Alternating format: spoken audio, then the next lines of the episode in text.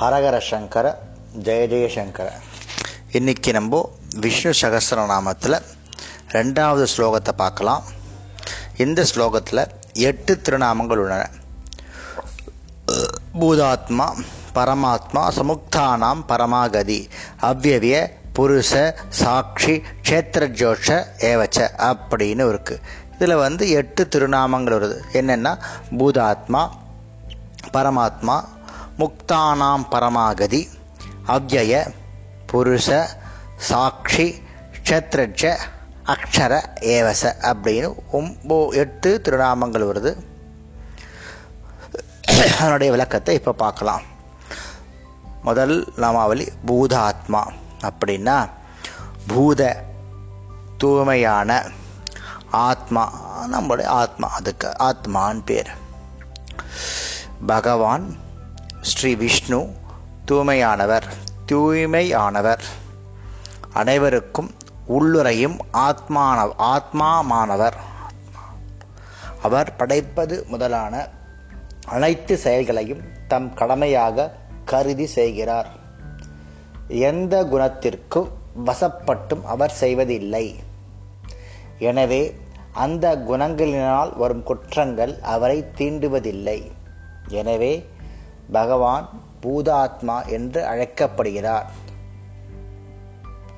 தாம் ஆத்மாவாக இருந்தாலும் தோஷங்களை தட்டாதவன். திருப்பி இன்னொரு தடவை சொல்கிறேன் பகவான் ஸ்ரீ விஷ்ணு தூய்மையானவர். அனைவருக்கும் உள்ளுரையும் ஆத்மானவ ஆத்மாவானவர். அவர் படைப்பது முதலான அனைத்து செயல்களையும் தம் கடமையாக கருதி செய்கிறார். எந்த குணத்திற்கும் வசப்பட்டு அவர் செய்வதில்லை. எனவே அந்த குணங்களினால் வரும் குற்றங்கள் அவரை தீண்டுவதில்லை. எனவே பகவான் பூதாத்மா என்று திருநாமத்தால் அழைக்கப்படுகிறார். அடுத்த நாமாவளி பரமாத் ஓம் பரமாத்மனே நமகா. அனைத்திற்கும் மேம்பட்ட ஆத்மாவாக இருப்பதால் பகவான் பரமாத்மா என்ற திருநாமத்தால் அழைக்கப்படுகிறார்.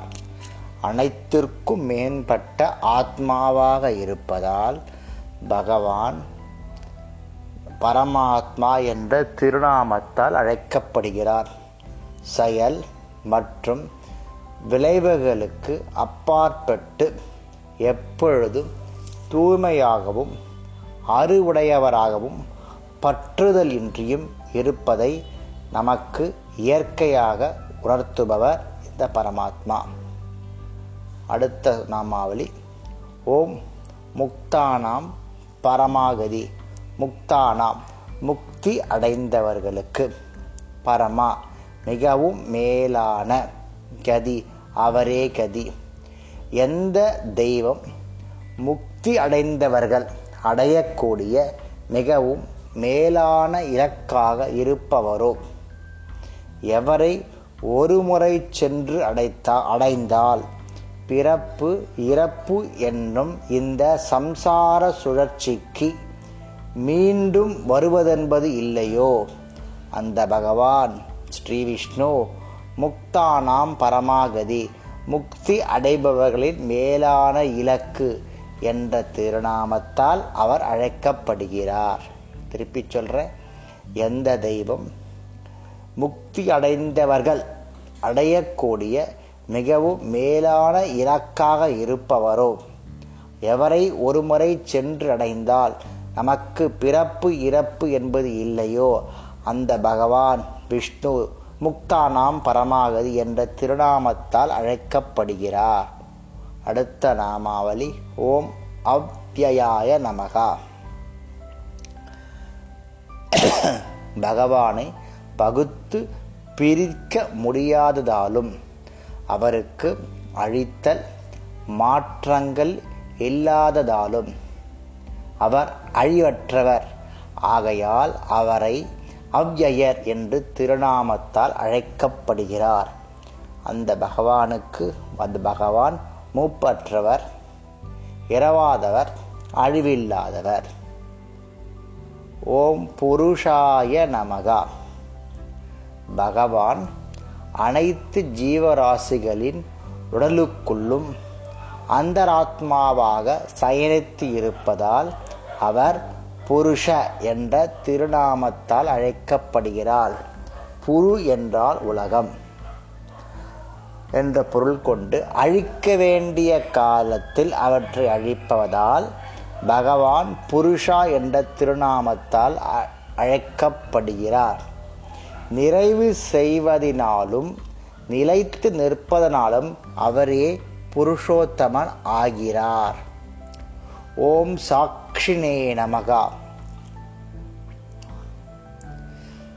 நான் நமக்கு வேறு உபகரணங்கள் துணையின்றி தன்னுடைய இயற்கையான ஞானத்திலாய் ஞானத்தாலாயே அனைத்தையும் உள்ளதை உள்ளவாறு காண்பதால் அறிவதால் பகவான் சாட்சி என்ற திருநாமத்தால் அழைக்கப்படுகிறார். நமக்கு பார்க்கறதுக்கு கண் வேணும். கேட்பதற்கு கண் வேணும். ஆனால் பகவானுக்கு இத்தகைய கட்டுப்பாடுகள் இல்லை. அதனால் அவருக்கு கல் கண்கள் இல்லை என்றோ காதுகள் என்ற என்றோ பொருள் கிடையாது. அவர் ஞானத்தாலேயே அனைத்தையும் அறிவதால் அவருக்கு இவற்றின் துணை கொண்டுதான் காண வேண்டும் என்ற நியதி கிடையாது. எந்த உபகரணமும் கிடையாது. எல்லாத்தையும் ஆனால் காப்பார். அதுக்கு பேர் சாட்சி என்ற திருநாமத்தால் அழைக்கப்படுகிறார். ஓம் க்ஷேத்ரஜாயச்ச நமகா க்ஷேத்திரம் என்றால் அவருடைய உடலை குறிக்கிறது. இந்த உடலே க்ஷேத்திரம். நற்செயல்கள் மற்றும் தீச்செயல்கள் இதன் விதைகள். நம்முடைய உடலுக்கு வந்து நம்ம செய்கிற நற்காரியங்களும் தீய காரியங்களும் விதைகள். யோகத்தில் நிலை பெற்ற ஆத்மா இதனை உள்ளபடி அறிகிறான். எனவே அவன் க்ஷேத்ரட்சன் என்று அணைய அழி அறியப்படுகிறான். இந்த உடலை உள்ளபடி அறிவதால் பகவான் கேத்திரட்ச என்ற திருநாமத்தால் அழைக்கப்படுகிறார். இந்த உடலை இந்த உடல் க்ஷேத்திரம். நம்ம நல்லது செஞ்சாலும் தீயது செஞ்சாலும் இதனுடைய தீயதும் இதனுடைய விதைகள். இதை பகவான் அறிவரத்தினால அவருக்கு க்ஷேத்ரட்ச என்ற பெயர் உண்டு. ஓம் ஓம் அக்ஷராய நமகா.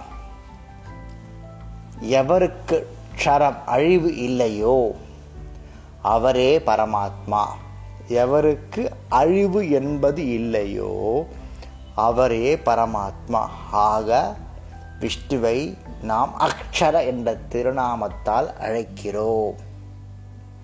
இன்னைக்கு ரெண்டாவது ஸ்லோகத்தை பார்த்தாச்சு. எட்டு நாமாவளிகள். எட்டு நாமாவளிகள் விளக்கத்தையும் பார்த்தாச்சு. சி சில நாமாவளிகளில் சில ஸ்லோகத்தில் பதினொன்று பன்னெண்டு நாமாவளிகள் கூட வருது. அந்த சமயத்தில் ப ஒரு ஒம்பது நாமாவளிக்கு மேலே வந்துடுத்துனா அந்த ஸ்லோகத்தில் முதல் வரியை ஒரு நாளைக்கும் ஸ்லோகத்தில் அடுத்த வரி அடுத்த நாளைக்கும் சொல்கிறேன் ஏன்னா நான் பத்து பன்னெண்டு கூட சொல்லிடுவேன். அது உங்கள் மனசில் போய் நிற்கணும் அதாவது விஷ்ணு இப்போ நம்ம எதுக்காக இதை படிக்கிறோன்னா இதனுடைய மீனிங் தெரிஞ்சுட்டு விஷ்ணு சகசகரமம் படித்தோன்னா நம்மளால் அதாவது என்ன சொல்கிறது ஆனந்த கண்ணீர் விட்டு தான் படிக்க முடியும். ஏன்னா ஒவ்வொரு திருநாமத்துக்கும் ஒவ்வொரு விளக்கங்கள் இருக்குது இந்த தெரிஞ்சுண்டு படித்தோன்னா நம்மளை அறியாத நம்ம கண்ணீரில் தண்ணீர் வரும். நீங்கள் வேணால் முயற்சி செஞ்சு பாருங்க. நான் சொல்லியிருக்கேன் இதில் பூர்வாங்க ஸ்லோகத்தில் கூட நான் உங்களை விளக்க சொல்லியிருக்கேன். அந்த விளக்கத்தோடு நீங்கள் படித்து பாருங்கோ. உங்களால் அந்த வேகமாக படிக்க முடியாது. சொல்லுவ சொல்லுவ நான் பத்து நிமிஷத்தில் விஷ்ணு சகசாரநாமத்தை முடிச்சிடுவேன் நான் இருபது நிமிஷத்தில் முடிச்சு அதெல்லாம் சொல்லலாம். ஆனால் விஷ்ணு சகசர நாமத்தை மீனிங் தெரிஞ்சுண்டு பதம் பிரிச்சுண்டு படித்தோன்னா அதனுடைய திருப்தியே அலாதியாக இருக்கும். அப்படியே நம்ம பேசுகிற மாதிரி இருக்கும். நீங்கள் நம்ம பார்த்தோம் இல்லையா? அந்த எட்டு ஸ்லோ எட்டு நாமாவளிகள் பார்த்தோம் இல்லையா? அந்த எட்டு நாமாலிகளுக்கு மீனிங் நம்ம தெரிஞ்சுண்டு இந்த ஸ்லோகத்தை படிச்சு பூத ஆத்மா அப்படின்னா உங்களுக்கு அந்த ஃபீலிங் தோணும். நம்ம என்ன பூத ஆத்மானா எப்படி என்ன ஏன் எப்படி அப்படின்னு ஃபீலிங் வந்துன்னு வச்சுக்கோங்களேன். அடுத்த லைன் பரமாத்மாவுக்கு போகிறதுக்கு ரெண்டு செகண்ட் ஆகும். முக்தானாம் பரமாகதி. இது ரைம்ஸ் மாதிரி சொல்லப்படாது. இப்போ பூத ஆத்மா பரமாத்மா முக்தானாம் பரமாகதி.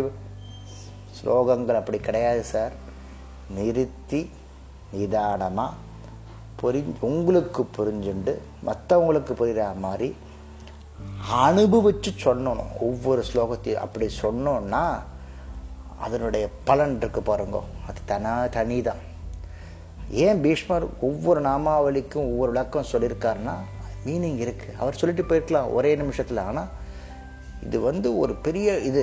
ஒரு கிட்டத்தட்ட பொறுமையாக சொல்ல வச்சுக்கோங்க ரெண்டரை மணி நேரத்துலேருந்து மூணு மணி நேரம் ஆகும். உஷ சகசரம் மூணு சொல்கிறதுக்கு ஒழுங்காக சொன்னோன்னா நம்ம எல்லாரும் என்ன சொல்கிறோம் அவசர கதியில் சொல்கிறோம் இனிமேலாவது இதை மீனிங் புரிஞ்சுண்டு நம்ம சொல்கிறதுக்கு முயற்சி செஞ்சோன்னு வச்சுக்கோங்க. அதனுடைய திருப்தின்னு இருக்கு பாருங்க மனசுக்கு. அது அனாதமாக ரொம்ப மிக மிக சிறப்பானது ஒன்று. எனக்கு தெரிஞ்சது உங்களுக்கு சொல்கிறேன் சரியா? நாளைக்கு அடுத்த ஸ்லோகத்தை பார்க்கலாம். ஹரஹர சங்கர ஜெய ஜெயசங்கர